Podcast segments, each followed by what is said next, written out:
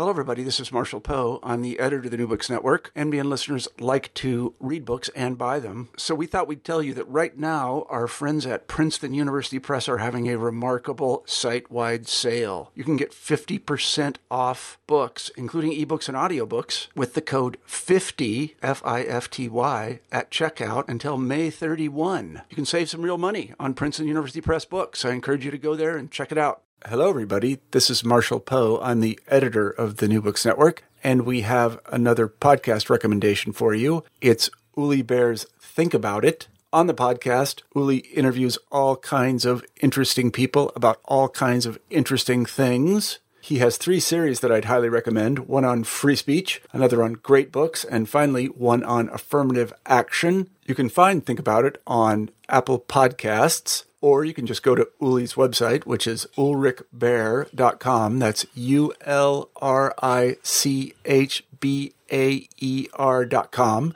And you can download or listen to episodes there. We think this is a terrific podcast. In fact, it's so terrific that we're going to offer you a little taste of it. The episode you're about to hear is from Think About It, and I hope you enjoy it.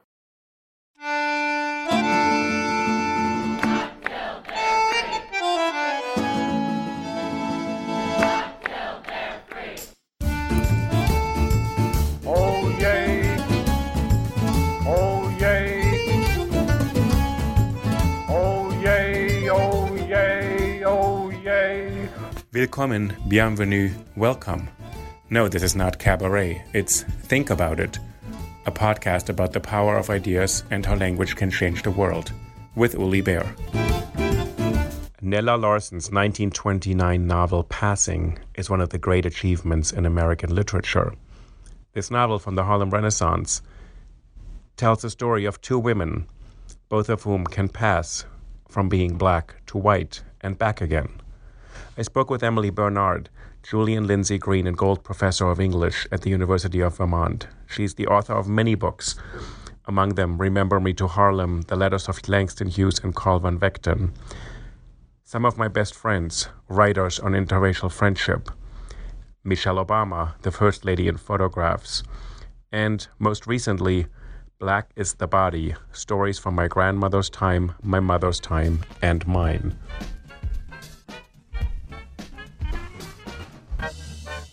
I'm really pleased. First of all, I want to say hello. I have Emily Bernard here today, who is a professor at the University of Vermont, author of many books. First of all, Emily, thank you for joining me on Think About It. Thanks you so much for having me. Yeah, It's it's so much fun. it's great. I've looked forward to this conversation for such a long time. So this is on Nella Larsen's passing, but also about your recent book, Black is the Body: Stories from My Grandmother's Time, My Mother's Time, and Mine. Mm-hmm. And there's a quote in that book, right in the middle of the book, that really sort of stopped me in my tracks. And before we go to passing, I wanted to put that quote back in your mind. I mean, you wrote this quote, but I don't know if you remember it. So this is in the middle of the book, and you say you're talking about your family, and you say we lived in this Crayola world with all these different colors, and you said, in my mind, in my experience, they were distinct. Race was trauma, color was beauty. Mm-hmm. And those six words, race was trauma, color was beauty, really kind of stopped me, and I thought, okay, race was trauma, color was beauty. Mm-hmm. Such a shift between these two words would open up, and the book, sort of a very poignant book, mm. opens up with a story of trauma and suffering and then goes to you actually through loss, this kind of family connection. The end of the book, toward where you go to your grandmother's funeral, really moving. Mm-hmm. So if you stay with this sentence, can you unpack this a bit? Absolutely. I love that you found that sentence because I think in some ways it's one of the truest sentences I've ever written. I mean, it took that moment watching my daughters and watching them, you know, reveal what they knew about race, which was something I had not taught them, which was, you know, race was distinct from what their bodies actually looked like. You know, it was some other thing that, you know, they had gleaned from watching television and hearing me and my husband talk and uh, I'm sure the other adults in their world talk, they put it together that these were distinct things, they intersected, but you know, I, you know, for, and I realized at that moment that for me, I had to ask myself why I had avoided talking to them Hmm. about racial difference, about race, big capital R. I had friends who were gently pushing and I think even confused, why haven't you had the talk. You know, we talk about the talk. Why haven't you had that with the girls yet? And of course, I felt defensive about it, and I I didn't really have words for it until they gave me those words, and I, re- I realized that for me, coming into a sense of who I was as a black subject in the world was about lack and a kind of poverty of choices and opportunities. Mhm. I mean, as much as you know, we were part of the whole project of desegregation and kind of you know the the kind of T. Washington, you know, moving up, you know, upward, upward striving. a climb up, and the Du Boisian, you know, you reach behind, and my parents were really, you know, they believed in that passionately, that idea, but still, you know, we lived in a white world, and I felt fear. I think more from my mother than from my father. You know, he was from the Caribbean, so it's just a different experience being the subject of the crown, as he called himself right. you know, than the reality of American race relations. So I realized if that that was why I had avoided it because race was became a part of my life through the experience of trauma, and not hmm. trauma necessarily that I well not, but it was almost that epigenetic kind of experience. You know, I didn't live in the Jim Crow South, but my mother's stories were so close to her, I was so allied with her Right. that the stories became mine and the experience became mine and maybe it was just the way we kids need to we need to be close to our parents we'll even take on that pain So there was a longer way of having this talk. You're saying you learned Yeah. what race is. right exactly That is an it's sort of long term experience, structures people's lives. And then the sentence shifts to and color is beauty. yeah But race is about color, right? So this is why I was interested because it's sort of that's what I'm trying to figure out. I mean, this is what Nella Larsen is trying to figure out. Right? She writes a book, and I thought what's so immo- important about passing when I read this in college. Mhm. So you know, I'm from Europe. I didn't really. I had to learn all these things in a way, and I had learned. Du Bois said, you know, the question of the 20th century is the color line. Then she writes a novel that sort of sits on the color line, but somehow deepens it right and deepens it and deepens it. And so, so the link between race and color is what that book is mm-hmm. about, but also what your book is about. that's right you know i think yeah i love it i love you say you know kind of deepening it by testing it you know by testing it and teasing it Right. by disobeying, you know, the kind of public rules around racial identity. That's how we come to understand racial identity. Even it seemed to me almost disobeying a lot of things, disobeying also Du Bois, who said, This is the question of the 20th century. Mm-hmm. And she says, Well, I'm going to give you a book where some people won't accept that this is their their destiny. This is their question. This is their fate. Mm-hmm. They live in the color line and they disappear into it.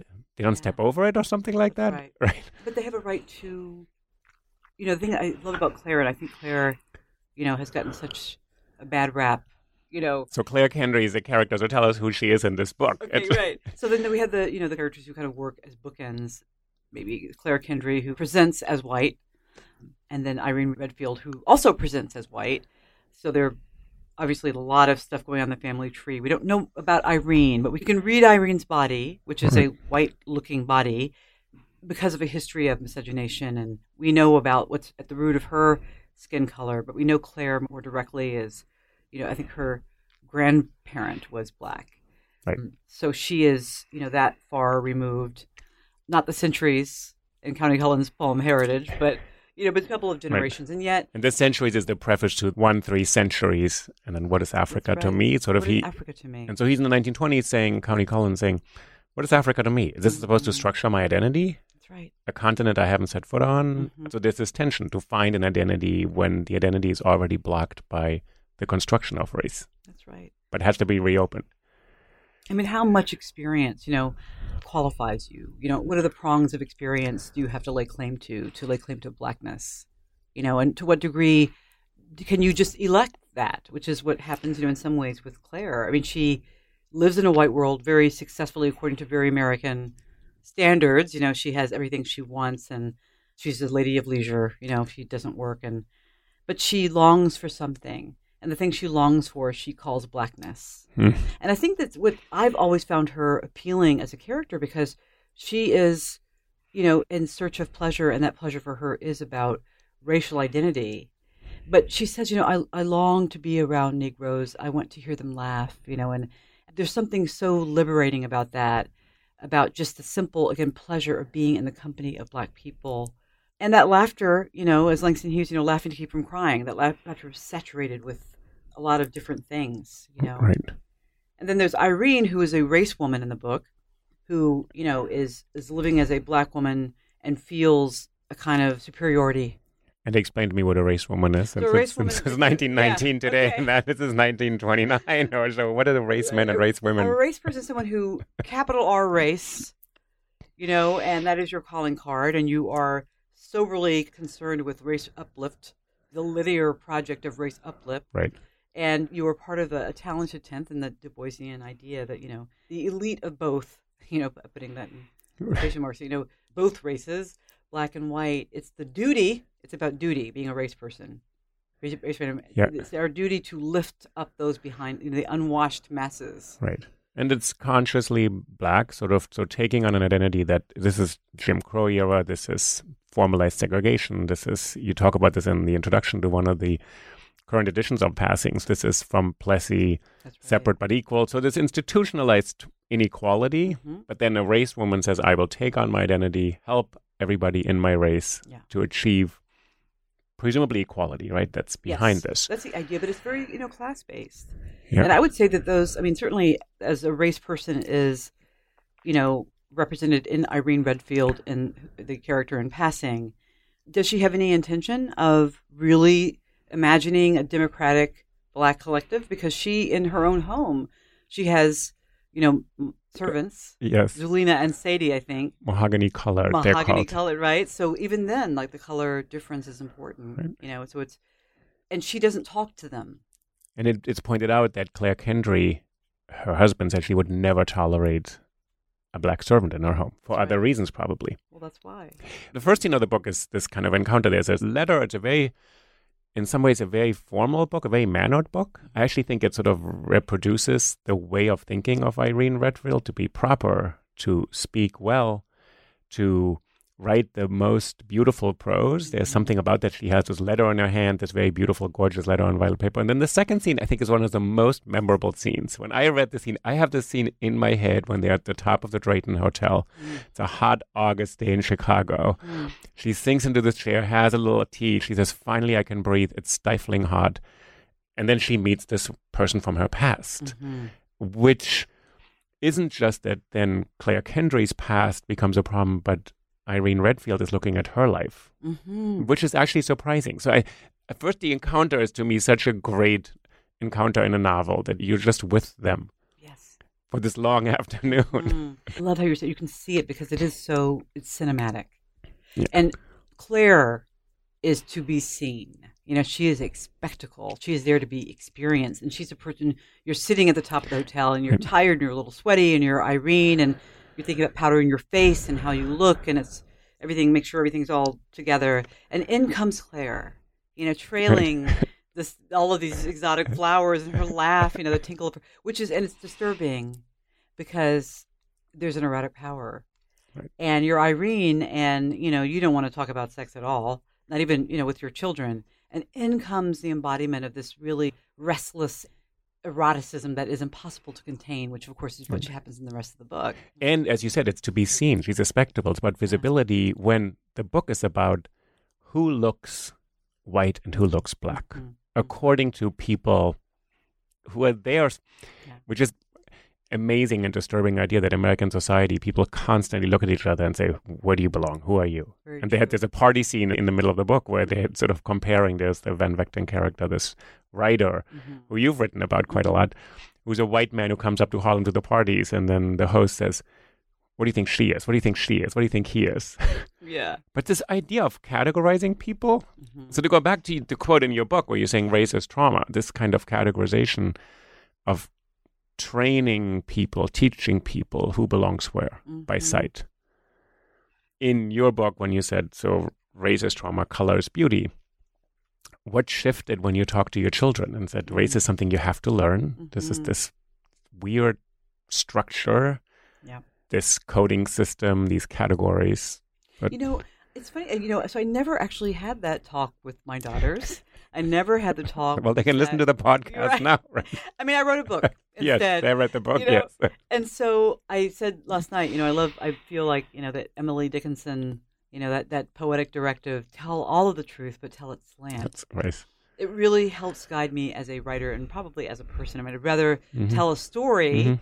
and say, take a, from this what you will. And I think Mhm. even with my children, so better or worse, I mean, they are watching the news with us. They are listening. You know, my husband and I talk about it all the time, Mhm, what's mhm. happening. And, you know, the world is going to be what they make of it. It's not in my nature, I think. I mean, I love to lecture. You know, I love Mhm. the classroom and I love to tell people stuff.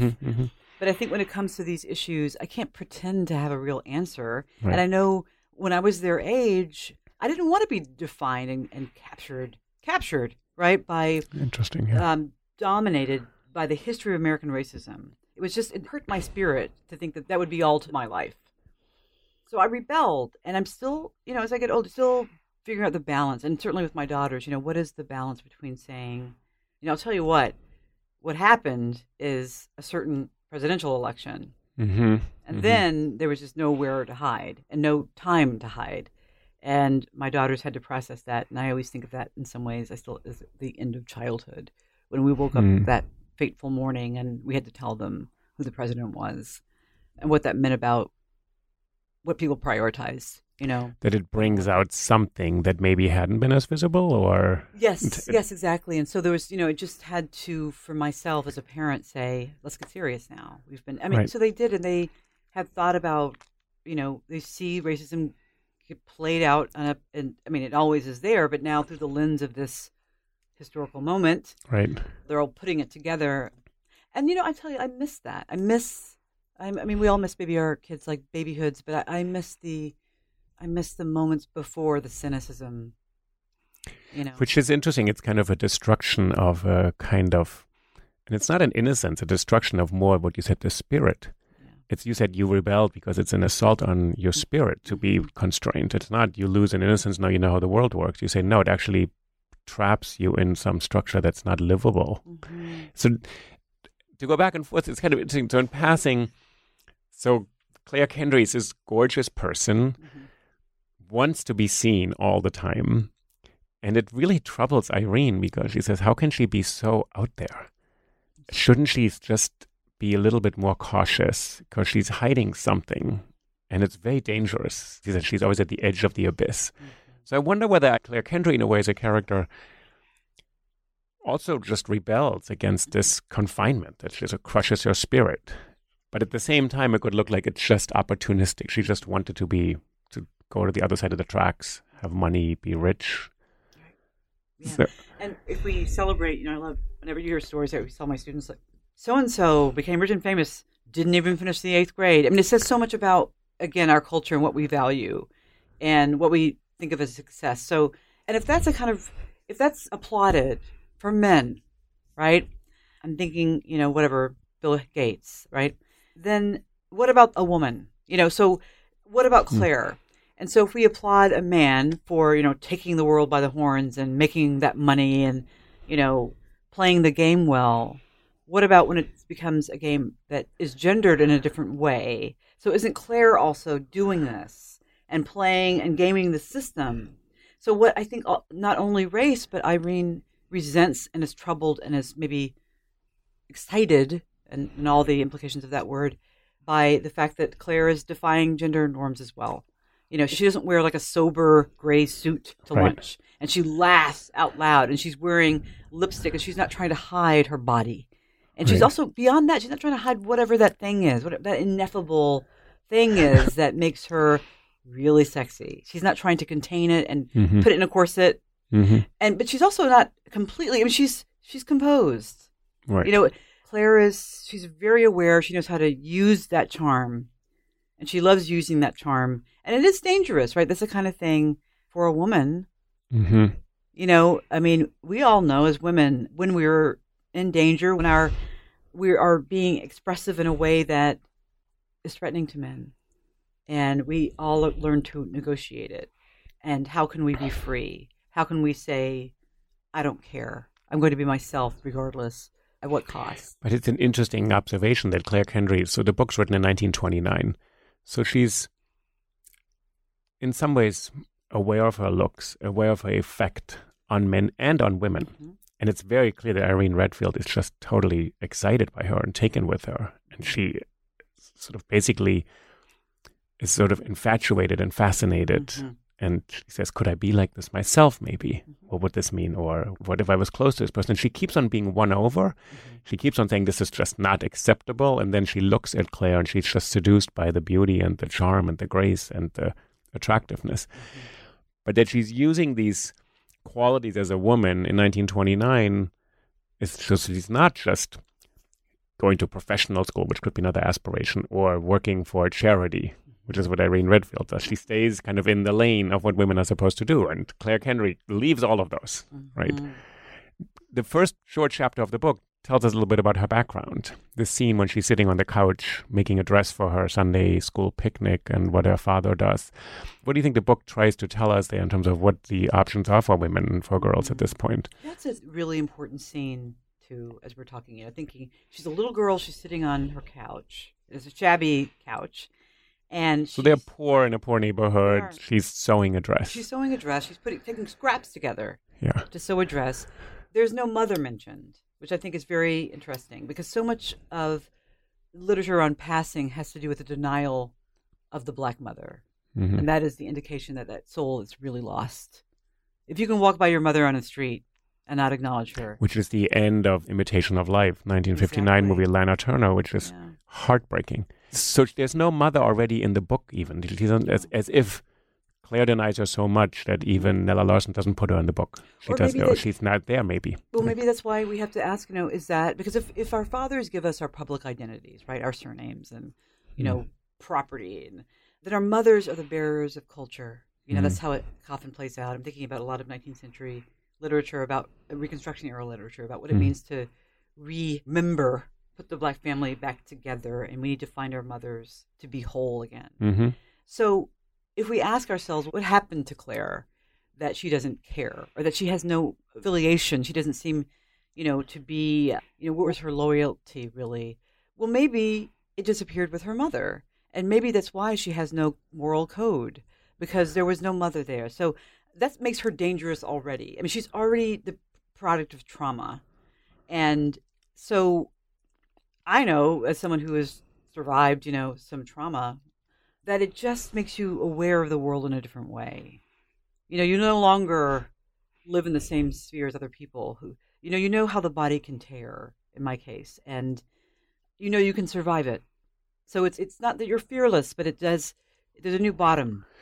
I mean, it's interesting when in your book you write about this, this kind of traumatic experience you've had, and then you talk about how sometimes it kind of came to you and you would sort of stand at the at the sidewalk and not cross the street or Mm. cross the street and be aware what could happen. hmm So how the body can be That's right. attacked. That's right. So it's a greater knowledge. I think but- so. But I think you know. Okay, so little girl Claire, Yeah. who is sitting on the couch and her father is raging and he's drunk and he's raging and so there's chaos and there's nothing there's no other person in the room to protect her from this man and he just keeps lunging at her and she's sitting defiantly and stitching and she's going to create something and make art out of the scraps make something beautiful and loud Yeah.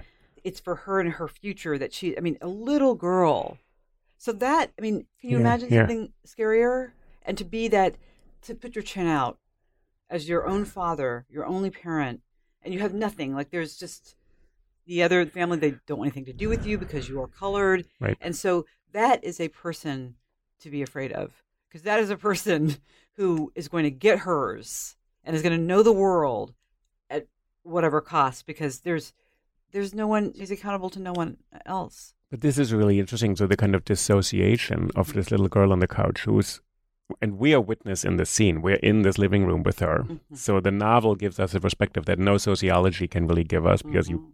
you can't ask her, she's traumatized. You can't ask the father, he's a drunk abuser. There's no one there. So the loneliness of this experience, the novel gives us an entry to, and then what you're saying, this trauma allows her to become somebody who can survive in the world where she feels just there's no one going to take care of me. that's right There's no mother, there's nobody. The family rejects her. She has to live with these relatives who reject her because she's, you know, Mhm. mixed race or a black girl. So, in some ways, we are given a kind of window into someone who really doesn't share her solitude or can't. Mhm. but then she does with Irene Redfield. I think this is what the book draws you in, in a way, to have awareness of a character who otherwise really is not part of. She has no real community, and then we are sort of taken in, like Irene Redfield is taken in by this Yeah. person. Because she's also really intriguing because she knows something about the world that other people probably deny. Yeah, and also you can't trust her. Like she's the kind of person, you know, she'll make you weep talking about her own loneliness and saying it, you know, with so much humility and this vulnerability. But then she looks at you with this little smile. She knows she's gotten in. And so you just don't know where you stand with her all the time. And so when we use the word excite, you know, she excites Irene. I think there's an obviously erotic charge, but she also excites her anger because, you know, she just won't obey you cannot get a read on her you know obviously in her body but also just emotionally who is she Mhm. and what does she need what does she want i mean there's no you know there's n- nothing to track here And she Um, says at some point, Mhm. I will take what I want. right And Irene is totally fascinated, but it's as if someone is giving you a direct threat. Says, I will take whatever I want, and you should not trust me at all because I have no morals. and Irene looks at her and thinks, This is not even possible. Mhm. N- The problem, I think, is that Irene's sense of morality keeps her also locked in some other patterns with her husband, in her culture. Mhm. And she says at some point, she's very defensive. She says, I never passed, except to maybe get a theater ticket or to not wait in line or something, but never passed for social advantage. And this is a strange thing that the crossing the lines, what's acceptable is not acceptable. Mhm. Because whose morality is it really? And who is getting the benefit of this morality?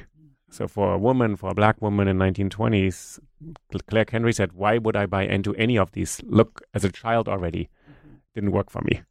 you know one major difference is that irene really thinks that you know she's, she's so conscious of herself and every move she makes she imagines that even the you know kind of most ordinary choices she's making are profound you know and and have I think we all like to think that. Maybe, and maybe we do I don't and claire doesn't claire knows better right.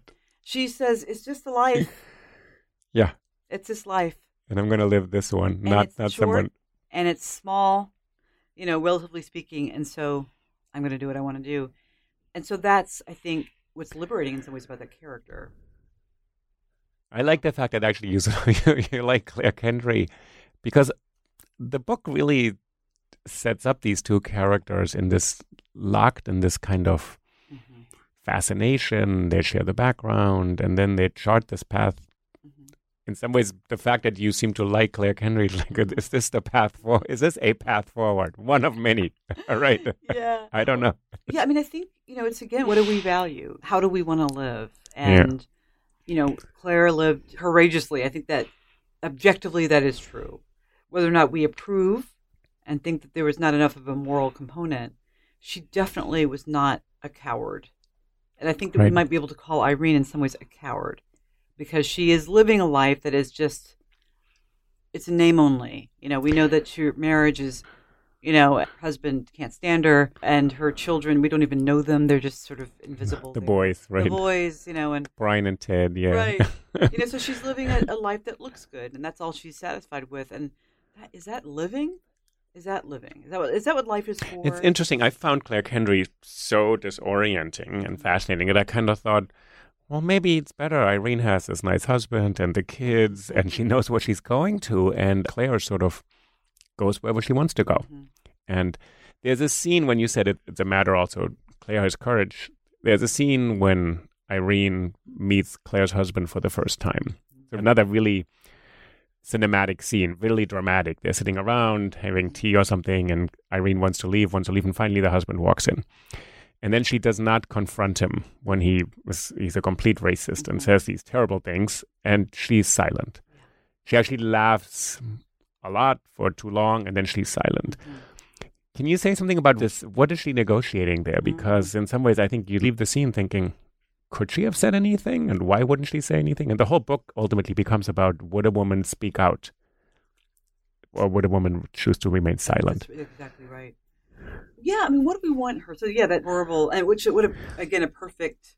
You say the the novel of manners. So they're having this tea, and it's all very elegant. And then in comes this, you know, this uh,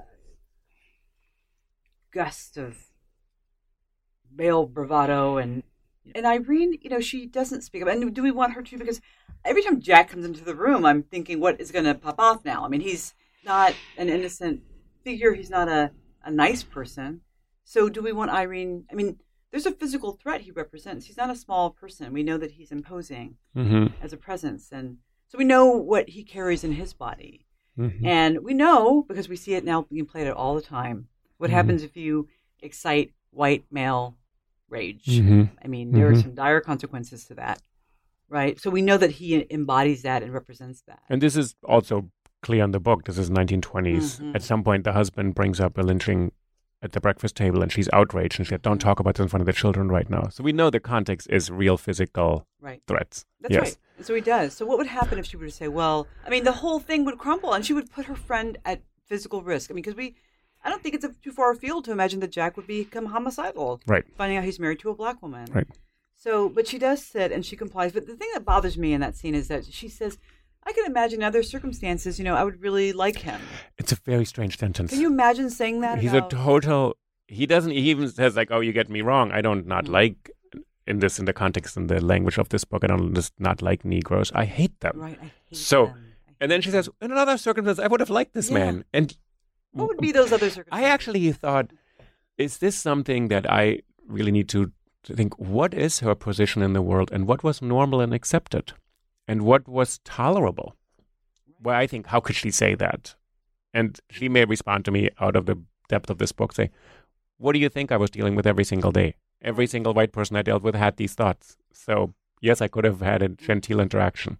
I guess then I would say to Irene, well, again, you were someone who thought about every choice. You you really were so self serious. Why is this okay? You know, you Right. made a choice to be to be silent. But again, I think we do ask too much of her if we want her to be John Brown in that moment. right. I mean, it's just not Irene. gonna happen. yeah, it's that sin of omission. Mhm, You know, where mhm. she just doesn't. And then, of course, what happens in the book, the pivotal moment is her. She's the cause of it again when she does not speak, and but she knows just the way she, her body is arranged. You know, she's touching a, a brown skinned woman. She knows that what that's going to mean. Right. So she knows actually that in this other pivotal scene, which she doesn't want to talk about really, and she doesn't share with Claire and her husband, which would change all of their relationships. Yeah. She doesn't say anything, but enough is communicated Everything is communicated because she's with a friend who is darker, and then she's seen in public yeah, not- Jack. and not hiding. She's not passing at all. She's just walking down the street, Mhm. so that she doesn't speak, but her body speaks in a way. Well, they're linked. Or- their arms are linked. the arms are linked, right? Yeah. Yeah, and so she and Jack exchange looks, you know, and so everything is then revealed.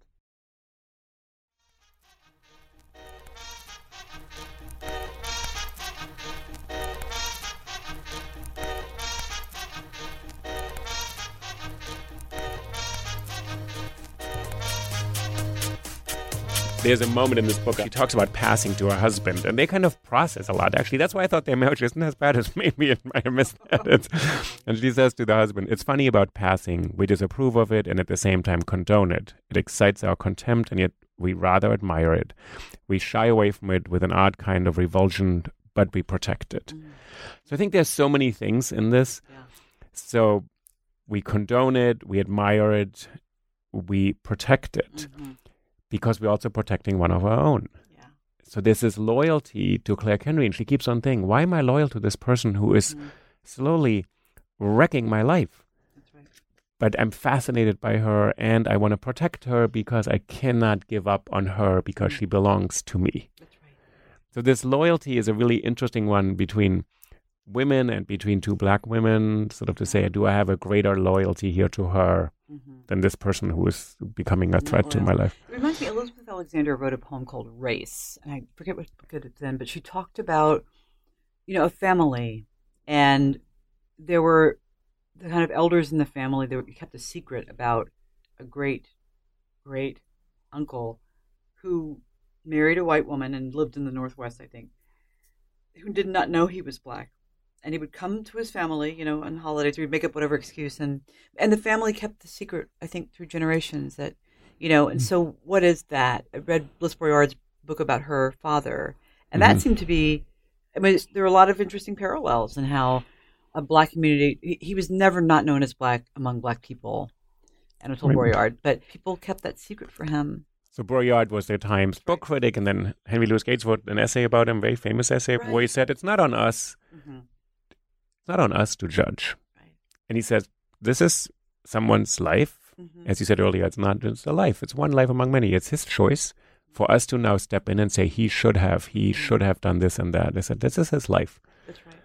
Yeah, so his daughter Bliss wrote this enormous book that Yep. was really getting into that very deeply. I often think about someone like Rachel Dolezal, and you know, think, well, how do we even do we talk about these things in the same conversation? But again, what is identity? Is it a choice? Are we what are we responsible to? How do we enact our identities in a way that is accountable or to a larger, a greater idea, a greater Mhm. community? I mean, is that what we are called to do? This book still in the 20s, there's still this kind of pseudoscience in the background. So you, you talk about the Plessy case, and so it's 1896. Yeah. So it's it establishes separate body. So Plessy could pass for a white person, goes into a first class train compartment, alerts the press to force a suit. One out of nine justices says this is absurd, that we're going to actually now institutionalize racism based on some pseudoscientific concepts. And the court does that then for a good 50 years until slowly Brown versus Board of Education will change a couple things. I had a conversation with Paulette Caldwell, an NYU law professor, who's one of the architects of critical race theory, and she said, Oh, no, no, Uli, it's not Plessy. It's not, it's Dred Scott, 1856, that we're fighting, Mm. which denies blacks of all citizenship privileges. She said, Plessy is just an instance of that. We're still fighting against Dred Scott. Mm. And I actually was sort of taken aback. And she said, Plessy is only the formalization on some level, but Dred Scott to deny black Americans the right to be citizens, this is what this is about. Mhm.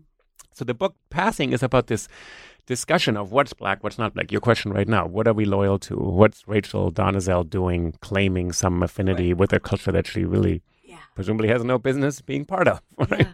At the same time, she's a mother to black sons, and someone said that to me once because we were kind of puzzling over the Rachel Dolezal mystery, and someone said, "But her, but she has black children," and let's not forget that that can be that that is really maybe what's propelling, you know, I think it's really hard to think about these things carefully from what we've seen recently mm, in Congress and what Mhm. we've heard that someone says I have, you know, nephews and nieces or something. It's weird legitimation moments as if that legitimates other behavior because it's supposed to compensate suddenly. If I have a black nephew, then I can say all these horrible things on the other side. Mm. But you know what? I believe in love and family. And these things can get inside and change us and transform us. Mhm. So you're absolutely right. I mean, it's a, a lot of things are possible when you choose to merge your life with someone else whose life does not look like yours. And it can change you, it can calcify you in ways of thinking. Mhm. And you're right, make you feel that you're exempt from X, Y, and Z. You know, my daughters love to say, my husband's Italian American. And they love to say, well, you know, among many things they have said, they were saying, well, mommy, you're the only person in the family who's not Italian. And why they say that is because, you know, they are Ethiopians and there's a huge Italian presence in Ethiopia, of course. But they also are, in some ways, really see themselves as affiliated with him primarily. And, and so what does that mean for them? Well, they're close to their his parents. They're close to his Their grandchildren Right. of Italian Yes, that's how- Americans, right? that's how they, you know, so they, and I, ha- hmm. I don't, I mean, we all say it with a little smile. I mean, they're, you know, they're in the world and they're learning, but they're also deciding who they are. And why can't they decide that's a component Right. of who they are? Right. Again, always at what cost? And if that troubles us, then we have to really look at ourselves and say, well, what, what is that upsetting? Right. How is it defying my ideas about who is who? You know? And that's probably an interesting question to say, what is it upsetting? What ideas do I have and hold dear that suddenly someone is challenging? So if you're a girl saying we're Italian and then someone says you're not really Italian, it's like what notion are they holding on to? That's right. That also then other people from Italy would say, you're not Italian, Exactly. you, grew up in Massachusetts, you're as Italian as the guy from New York. So all of this is going on, but It's that. that's then not charged with the idea of race. In America, this, this discussion can be had of all of. I mean, I meet people all the time who say I'm German, and I've met them. I've lived here for 35 years, and I say that's wonderful. I've learned to say that's fantastic. That's wonderful. Yes, because my ancestors came to Minnesota Uh-huh. in the 1890s. Not that that's great. They've, that's great. I mean, you know, that's German, I guess. You know, I have no idea. Like, and in some ways, but if I say, Mhm. you know, I'm a New Yorker, people look at me and say, well, yeah, but where are you really from? So it's kind of interesting because I have an accent. So it's all these things, but some are just charged and some are not. And some are, exactly. Some are, Some are neutral, some not. we don't care about, and some we really care about. So I think Mm. Nella Larsen put her book in this space where we really care about it. Mm-hmm. And then I think the other thing she's writing in the middle of the Harlem Renaissance, Du Bois reviewed the book and people liked the book. She got a lot of acclaim. She wanted actually to get more trouble. She, She, she was actually did. disappointed that Yes. people weren't. Can you talk a little bit about this? She knew she really wanted to sort of ignite a bit of a scandal there, the She way did. Van Vechten had done, That's right? right. She yes. wanted to capitalize. I mean, Yeah. you want to be read as a writer, and I think she was worried that her book would be dismissed as this sort of you know tidy little tale. I mean, what she's doing is you know pretty alarming in this book. Yeah. I mean, she's in quicksand. You know, they're packaged together, and and those books are very much about sex and Mhm. about desire and how women manage it and you know how it's separate from motherhood and how can you be whole as a woman. I mean that's pretty radical. But i want to say something about plessy that always interests me. Plessy had to tell people that he was black. Right. i mean you know the whole thing would have fallen apart if you know you said he had to alert the presses. So what does that say then about identity? And if you were to ask, you know, Homer Plessy, well, what is it that makes you black? He would, of course, point to this ancestor, and he would talk about American racism. But he could have been Claire and wandered off into the world. So what keeps you black? What keeps you in that black place? Family. So again, if you are mm, Claire, you have no family. Right, right. Then And it's interesting, she mm-hmm. doesn't have her immediate family. And you said there's this kind of yearning. She wants to be with black people. She wants to laugh with them. She wants to dance. She wants to go to the parties. She actually goes to the parties Mhm. at great risk to everybody, basically. But there's sort of this poignancy of loss. So passing is, so in some ways, I think passing, and this book really was one of the books, you know, Langston Hughes had a little story. So there's a kind of, there's a discussion around this here, but that you, oh, you want to be part of mainstream society for gain. mm, And what's not there is the deep loss in that to say you're giving up on something, which I think is really an important part of this book that it allows you to see it from both sides. And it's not Mhm. simple to say, well, Claire, that's selfish. She had nowhere to go back to in a way, but at the same time, she felt she wanted to recognize this loss. And I think this is really why Nella Larsen's book is sort of not a sociological study, because you can say, we can measure how many people, and there's always like, so many people did this. Okay mhm. How many things were lost? How many people could not say greet their mothers in the street? And this, I think, is so poignant. Why I think also the structure, what you said, is kind of a novel of manners. Why it works so well because it's a sentimental book, it is. but the sentiments are so devastating. Mm. And the book is so preoccupied with sort of what was she thinking, what was she feeling, Mm. but not in a way to say this is not important. This is actually how society makes you behave or feel. Right. Well, you know, the thing is, Claire comes back, and and aren't you allowed to come back? Aren't you allowed to change your mind and say, "Well, I went down that path for a while, and it really didn't work out, and now I want to be black again." you know, and you would ask. I mean, the way money is working in the book too, Right. because you said gain, and that sort of got me on this whole Yeah. dreamscape because you know there's a lot to be gained from being a race leader. You know, there's a lot to be gained in the kind of cultural economy. If blackness is, I mean, even now, if blackness is sort of held up as this, you know, kind of morally pure category, and, and these kind of people who have suffered and who are the moral betters. But this you is the couple people in the Harlem Renaissance, right? Nella Larsen's interesting. She stood over there for a moment. yeah, I mean, I had a conversation last week with Deborah Plant on Zora Neale Hurston, who was born in the same year as Nella Larsen, although we don't really know this publicly, right? he was born 10 years later. But so there's gain to be had if you speak on behalf of the race and it works in the public discussion. Mm-hmm. But I think what you said earlier, that this is about female sexuality, this is about women kind of claiming their own space. There's mm-hmm. also a troublesome aspect. Yeah, there is. I mean, what do we value? What do you value as a culture, as a community? Is it okay to be black and to, again, game the system? Is it okay to do that? Can you still be black mm-hmm. and be a capitalist? And the game is, if the rules are success by any means necessary, and I'm going to be a titan of industries, and that means I have to crush people because everything else is like scary, Right. like socialism or something. You know, I mean, that's how I think in this country we, you know, right. people talk in ridiculous ways. But if that is the choice, then Claire is a true American subject. Mm-hmm. And my friend Kathy Pfeiffer, Mhm. you know, wrote a book about passing an American individualism. Mm-hmm. And that's a scary question to ask. You know, maybe that is a quintessential American choice. Right? We Mhm. believe in we believe in self-invention. We Mhm. believe in Mhm. happiness and hmm but you know, the question is, what is your individual happiness worth hmm hmm on this earth when people are suffering? What is happiness? You know, how does it contribute to what we're going for? And maybe there are people, you know, who say my happiness is my goal in life, and other people say, well, that is actually really tertiary, Yeah. maybe at best. Yeah, yeah, yeah. Interesting. But that's interesting that Claire becomes this kind of question for us. And she wants to claim her happiness. And it's hard to begrudge it to anybody. Say, well, your your definition, because what am I supposed to oppose my morality and say you're supposed to work for some other cause?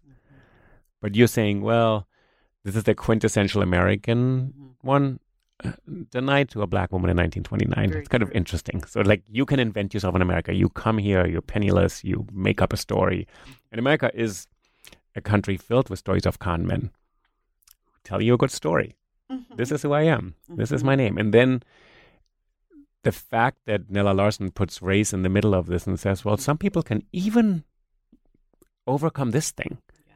which, as you wrote in the introduction, the Supreme Court institutionalized, enshrined as a horrible thing. Like our great valiant court enshrined this horrible thing for nearly a century, basically. And Ella Larsen says, well, you can even escape this. Mhm. What would that mean Right. What does it mean? to be a real American? But the, you know, the thing is, here we are talking about these Claire and Claire. But what if Claire were in here? mm-hmm. You know, would we like Claire? You know, do we like and approve, or uh, do we allow for a Claire Kendry theory only? I mean, I think what's amazing is that we are living in a cultural moment where we have discussions like this all the time. Mhm. So we have discussions about people who are, you know, in my and your kids' generation who have much more fluid conceptions of identity, but they come into a room and we want to know, so what are you? Mhm. So what are you? So are you a man? Are you a woman? Are you gay? Are you straight? Are you black? Are you white? Are you Indian? Are you Pakistani? Are you British? Are you black from the West Indies? Are you from the Bronx? It's all these categories. And in some ways, the kids look at us and say, none of these questions are relevant. Mhm. I'm going to make up myself today, and in a week, I'm going to be different. so she's actually, I think, posing a question that you, I think you're right. We would probably ask her the wrong questions again. So, what is the right question? You know, I think, I mean, we have a very limited vocabulary around race in this country. And I, you know, write about this in the book about my cousins from Trinidad who race means something completely different. It Mhm. just does not translate, it does not travel. And so, my cousins who were here and educated in this country, they really felt so confined. A lot of them, not all of them, but it was something to to try to figure out. Like my daughters, you know, what is this race thing? Everyone, it's Right. The you know things that are unspoken, things that go uninterrogated, and you know they had a strong sense of a national identity. And I know for two of my cousins, I mean, it just was so valuable. And I went over to Trinidad, and I couldn't help myself because I'm an American. I couldn't help myself, and I would say, Are you that person?" You know, because I was intrigued by the blend. And my cousin would say, "They're Trinidadian." right? And that was just like, you know, that's at the end of discussion. We have a national identity. Wow. And of course, that's another narrative, right? hmm I mean, there's still a caste system and all these But it's a narrative. But actually, it's a construction. It's a powerful mythology. It's it's not a. I don't even know what. It's not a factual scientific Yeah. thing. These Mhm. categories changed. So No, they you said, changed. uh, I guess in the 20s, they took the category of what we could call mixed race or mulatto off the census. They now put it back on. They're going to take Mhm. it back off. They don't allow people to be this way, which Mm-hmm. is really weird because people are this way. That's right. So they deny them. hmm I had a student who uh, was Swedish and Ghanaian, and she was, you know, light skinned, and I think she had, you know, kind of curly, blondish brown hair, and had grown up in Sweden with her mother, and so lived in Sweden. And when she came to this country, she said, that I learned quickly the only box I couldn't check was white. Interesting.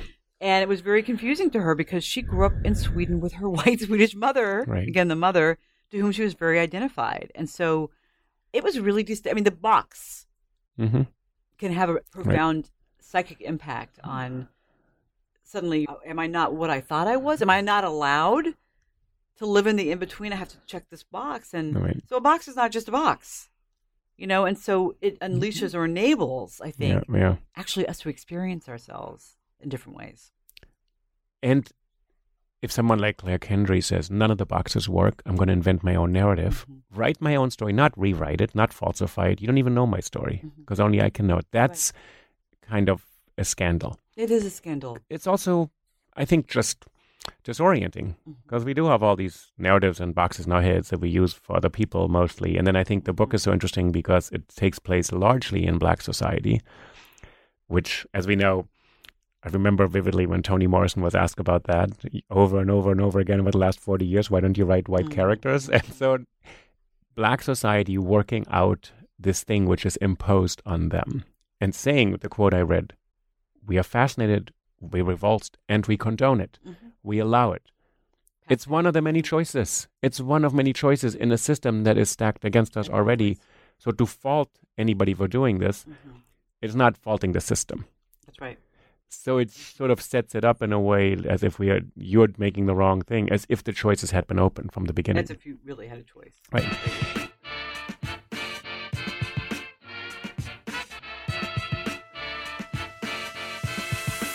Can you say something about Nella Larsen? She was this enigmatic figure. We have this amazing biography now, you know, which is a really great Thadious Davis's biography, which has really uncovered who she was after the 30s. But there's always this, she's the mysterious, mm-hmm. Bright success for a moment, and then she kind of vanishes from the scene. That's true. Yeah, she had a very interesting life, and so yeah, Thadious Davis's biography is magnificent. And so is George Hutchinson's biography. You know, Life on the Color Line. I think is the Right. And so they both, you know, tell these important stories about Larsen. And she, you know, was a woman who was very talented. And I think it was very difficult to find a clear path. You know, Van Vechten loved her and he wanted to see her succeed. Her career was really undermined by plagiarism accusations. You know, She was a short story she published after the novels, and then there was an accusation. As a at the same time, those scandals happen sometimes. happen. I mean, there's other authors I can think of Oh who had an occasional scandal somewhere, or but this what happened to her after that? Well, I, I don't know that her career really ever recovered from No. that. And because you know what happened is that she had the support of, of course, some friends, but some of them really enjoyed. Some of her peers in the kind of black literary world were amused, and some some of them outright enjoyed the fact that she was in the middle of that. I think that was also quite surprising. Of this controversy, you mean? You know, they, they Yeah. I just sort of enjoyed seeing her struggle. So that was tough. And she was just, a, I think, a sensitive soul. She never stopped. She was always part of that, that cultural world. And, you know, unfortunately, she sort of ends up disappearing. And I mean, I think there's a clear indication that she, I mean, she was suffering in some ways internally. But, you know, she didn't have the career of, of a Langston Hughes. And was that because, you know, of age, of gender? I mean, I think you can make those a fair argument that Right. she was, you know, slightly older and a woman and was not. And I would say that movement was it was social, Right. men helping men, Right. and women were getting what they could when they could get it. Yeah, if you think of the great luminaries of the Harlem Renaissance, there are many, many male names that come to mind right away, Mm. and many 800-page biographies that have been written about men, hmm fewer about women. That's right. You know, so homosexual and homosexual, right? It was all it was a Interesting. gay movement, Right. So you have this, you know, kind of this cluster of men who were interested in each other and their careers and trading, you know, help and advice and Right. you know, and, and women are not, you know, look, look at someone like Hurston. But she wasn't really interested in that, right? She wasn't interested in the fancy cocktail parties in New York. She wanted the world. Right. Right. But you know, the, but there was a constant kind of being itinerant and being an individual. Right. Neither Larsen nor Hurston, you know, they weren't anchored in the same way. right in the system. Mm-hmm. Can you say something about the book? So the book has always been around. People have always read it, mm-hmm. and then it did kind of have a little bit of a renaissance in the I don't know nineties or something. It sort of became, and now it's actually, which is wonderful. It's really a very common book to find on college reading lists. A lot of people read this book now, mm-hmm. which is a, a bit surprising. I think if people in 1929 would have thought hundred years from now people are going to read this book about us, Exactly. this is the book, really. yeah. Yeah, isn't that interesting? Right, it has had, and I guess it serves a purpose. Larsen now is the one we read, right? We don't read Jessie Fauset really, and we do the creative. Which is Plum Bun, which, which is another Plum- book, Yeah, which is an interesting book, which is a Mhm. different book, but about a similar yeah, story, right? Yes, yeah, Yeah. exactly. And that has a nice, tidy tidy ending. Yeah, this one has an, a very dramatic ending. It's very. I mean, still, Passing. do you know what happened? I'm still waiting to figure out what happened. Yes, I know. It's like Oh, a, I just have to say, I read this. I had the great pleasure to read a an advanced copy of Karla Holloway has a book coming out called Death in Harlem that's sort of inspired by. oh, really? By the end of But passing? yeah, because again, there, there's a whole story there that you know We don't know. can unpack and kind of meditate on. It's Yeah. this wonderful, Yeah. fertile thing. But and so that's wonderful, and I always I have this kind of sense of sadness too. You know, for Hurston too, for Larsen. What if they had been able to enjoy this Right. in their lifetimes? Right. You know, like Hughes, his life was unfolding in real time. You know, watching himself just get and never, Mm. and never staggered. Mm-hmm. But unfortunately, unfortunately, you know, we have these luminaries who did not in their lifetime. Because they could never ha- right have predicted. Yeah, and I think there's a little bit of a conflation of Nella Larsen and their characters. There's sort of I this think because right. there's a suspicion that she did actually pass. There were a lot of rumors that she actually moved to Brooklyn, and uh, but she never did. We know now from the biographies. But this conflation of the tragic Mm-hmm. mulatto, which is a trope, really uncomfortable one, Mm-hmm. but it's there, and then they put Nella Larsen into the same box, Mhm. and that satisfied people's curiosity until these biographers really did a lot of work, I think, to draw attention back to her. I think the tragic mulatto trope is, you know, disturbingly, inherently sexist. You know, the idea that a woman is taken over by her emotions that she doesn't understand. You know, she's hormonal.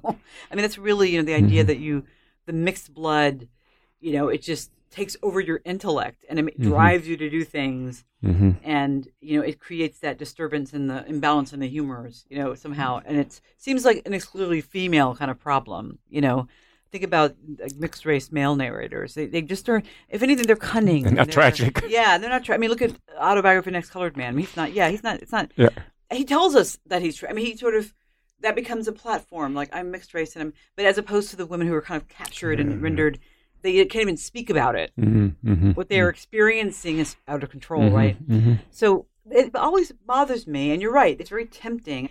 Biography of, of Dorothy Dandridge, written by Donald Bogle. Yeah, biography frustrates me, if I can be so honest, Mhm. because it seems to be that's what drives it. This idea that poor Dorothy Dandridge, Yeah. she was tangled up in the, with these white men, and it makes her really sad. Yeah. You know, and I think, well, what if? I mean, what if it's not that sad? Well, And again, what if this is a choice that she made, and maybe it was a, you know, t- these various And also- what if relationships were difficult, but it wasn't that? That's the one key we have then to mm. say, oh, it's an interracial relation, Right. therefore tragic, therefore doomed to fail. What if you just had relationships? I haven't yet met a relationship that actually is completely perfect start to finish. Absolutely. But then once you put race into it, that becomes the key. So what you're saying is if that's the key, it sort of predestines the outcome. and also, and the woman loses then. Yeah, interesting. Know, That's really why, interesting. why does it have to? Right. There was a great article I found. Uh, this little piece called "His Women," because you know Van Vechten, you know, he loved black women, and there was a article written in you know the Tattler, the you know one of the gossip rags of the twenties, and I'm forgetting now. Excuse me, the author, and he was furious that these beautiful colored women, our best ladies, you know, are hanging out with this white dude, and I thought, well, that's why they're hanging out with the white dude to piss you off. And to say, you know, and they're getting real pleasure from this Right. from your being so annoyed by this Right. because you think that he, he's selling their virtue, you know. Yeah. But Van Vechten was a place for them to be defiant, and that's what he's a purpose he served. And so why does why is that read in that way that the black woman is losing? It's interesting, you know- right? Right. But to go back to the beginning, I think the way you talked about Claire Kendry, Mhm. it is not just a loss, and we don't quite know what standard to apply. Mhm. We end up judging her always in the wrong way. It seems. It's- That's what I find the book so important for. That when you're done reading Passing, and you, I've read it many times, you read it, and then you're tempted to make a decision on who's at fault, who's wrong. It's very dramatic. There's terrible things that happen. But then you realize she lives on in a way defiantly. She just is this character. You can judge her all you want. She's not going to pay attention to you. Mhm. I think you know as soon as you start using the word judge, and I was Yeah. thinking about the scene and Their Eyes Were Watching God when the whole story is about Janie learning to become a storyteller, but at this crucial moment, she's in a courtroom fighting for her life. Yeah. We don't hear her testimony, and Robert Stepto has, I think, the brilliant it's a way to think about it when he said maybe it's a choice, To, you know, to not, yes, to not speak. right. Interesting. And then I talked about this scene, and she says she was more afraid of being misunderstood, Misunderstood. than of death. And I asked Deborah Plant, I said, What does it mean? Deborah Plant said, Well, Uli, actually, she hadn't been afraid of death in this entire relationship with Tea Cake. When she was in the storm, she wasn't afraid. That's what being alive means. Mm. And it actually was moving because I thought the court scene is such a. And she said, No, no, no, you're getting this wrong. Janie was not afraid of death the whole time. Mm. That's what makes her so alive as a character. And there's something about Claire Kendry also. She lives on the abyss. That's alive. Mm, that is alive. So Irene says, You're taking all this risk. She goes, I'm alive. You're not really alive, I right? think that's absolutely right. And she cherishes it. And putting yourself in that kind of danger means that you are aware of it all the time, that you are alive as opposed to the other thing that's within arm's reach, which is always a possibility. So, of mm. course, Claire feels her aliveness Right. living with this man who could, you know, Yeah. crush her into the ground at any moment. And what is that like for her? But you would say you don't have Claire's story. What would her memoir look Right, like? right. You know, could Yeah. Claire Kendry sit down long enough to write a memoir? You know, she's on the move. She's Right. and so we need witnesses. But we also Mm. don't we want these beautiful exotic flowers to grow, hmm you know, and not to sit down and sort of sit in a room and think about their lives. We want them to live, Right. to show us how to live in some Yeah. way. And so that's the gift that she has given us. Right. I mean, that's a tremendous gift to give. Yeah. Now, I really want to thank you. Your book, Black is the Body, also has this beginning where you actually have this very traumatic and terrible experience and say, but I come out alive, hmm very alive. And then you talk about, you know, other stories in the book. But I think this powerful assertion of your voice to say this is this is what it means to be alive. hmm It's, And- it does change things. I was thinking, you know, yeah, living with that danger, I guess, and the, you know, for me, the recurrent, you know, adhesions in my bowel. But I was at a book event last night, and the proprietor said, "Well, we hope we have you for your next book." And I said, somewhat jokingly, but very truly, like, "I hope I am alive to finish my next They probably didn't want to hear that, Emily. They were like, okay, we didn't mean I to know, ask I- that. I- but, you know, I was like, "Oh, this is so shocking and upsetting." But it's like, Did you do you book? think you're gonna be? You have that assurance you'll be alive next No. year? So you know, again, Right. yeah, I mean, Right. Claire, she's Yeah. living right there on the edge all the Yeah, time. yeah, There's no yeah. guarantee. Yeah. But of course, Irene thinks of her life stretching out, you know, beyond. She knows what's going to happen, which is actually in some ways dull and terrifying. Claire has no idea. Yeah. Well, you know, but here's the thing, though. Irene thinks she knows what's going to happen. Yeah. Claire knows. Something else is going to. She knows. we, we don't know. knows. Right. right. No one knows the ways of the universe. But I look forward no to the book, A Death in Harlem, it's Death called. Harlem. I'm going to look forward to that. That is because we really don't know what happens at the end. We don't. So Uh-huh. Shout out to Karla Holloway. Yes. Okay. Thank you so much for joining me on the podcast. Oh, really great been a lot of fun, conversation. I had a great time. So Thank glad you. we did this. Yes. And, Yeah. you know, if things work out, we'll do it again. right? If we live to see another day. exactly. Thank you. Thank you.